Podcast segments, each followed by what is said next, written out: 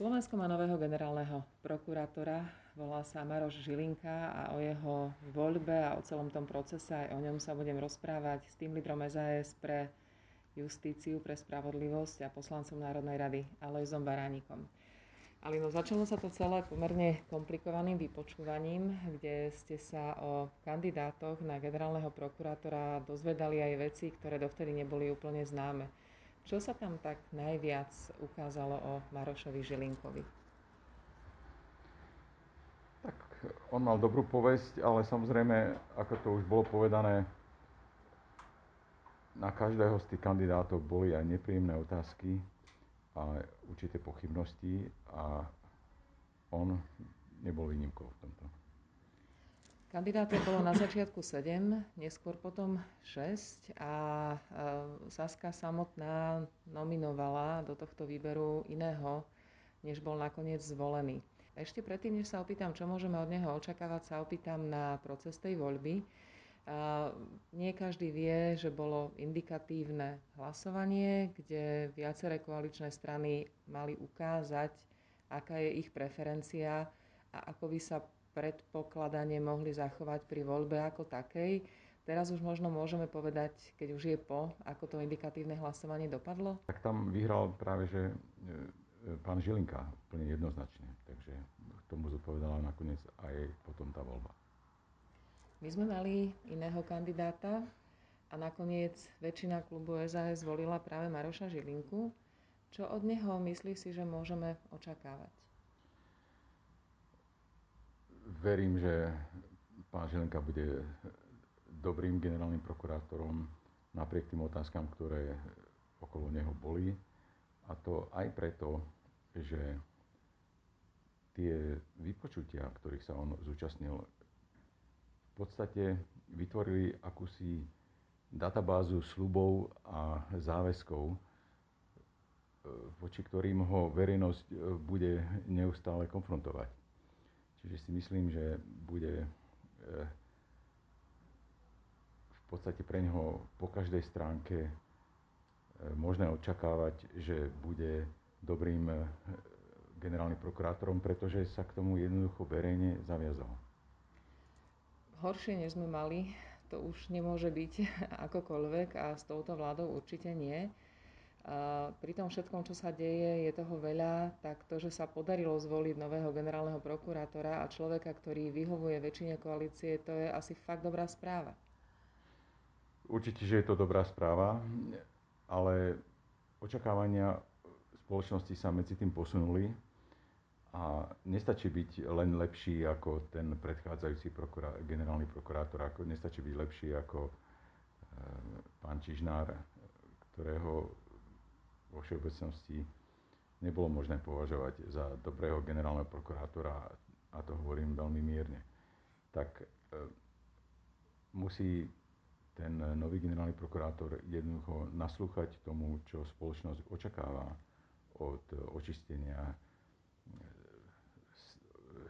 jednak svojho úradu a jednak spoločnosti ako také. A to má do veľkej miery v rukách generálny prokurátor. Dve veci sú tu podstatné. Jedna je, že prokuratúra je taký samostatný stav, ktorá sa kontroluje vlastne seba navzájom a generálny prokurátor rieši aj ostatných prokurátorov. A práve preto, že to sú tí najdôležitejší ľudia pri rôznych spôsoboch nastoľovania spravodlivosti, to musia byť čestní, správni, rozhodní a priami ľudia. To je prvá vec, tak?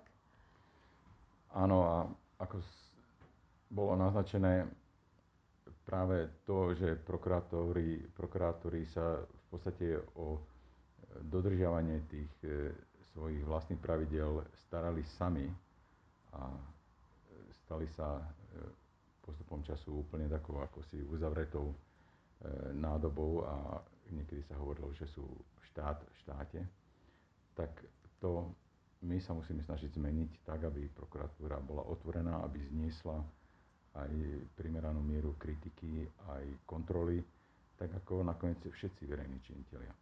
To je tá druhá vec, na ktorú som sa chcela opýtať a to je vlastne tvoja snaha, za ktorou, s ktorou súvisia hodiny, hodiny rokovaní o tom, že právnom štáte a v európskom priestore sme taký trochu unikát v tom, že naozaj prokurátora stojí akože úplne samostatne. A ty sa snažíš a budeš sa snažiť o to, aby aj toto sa zmenilo.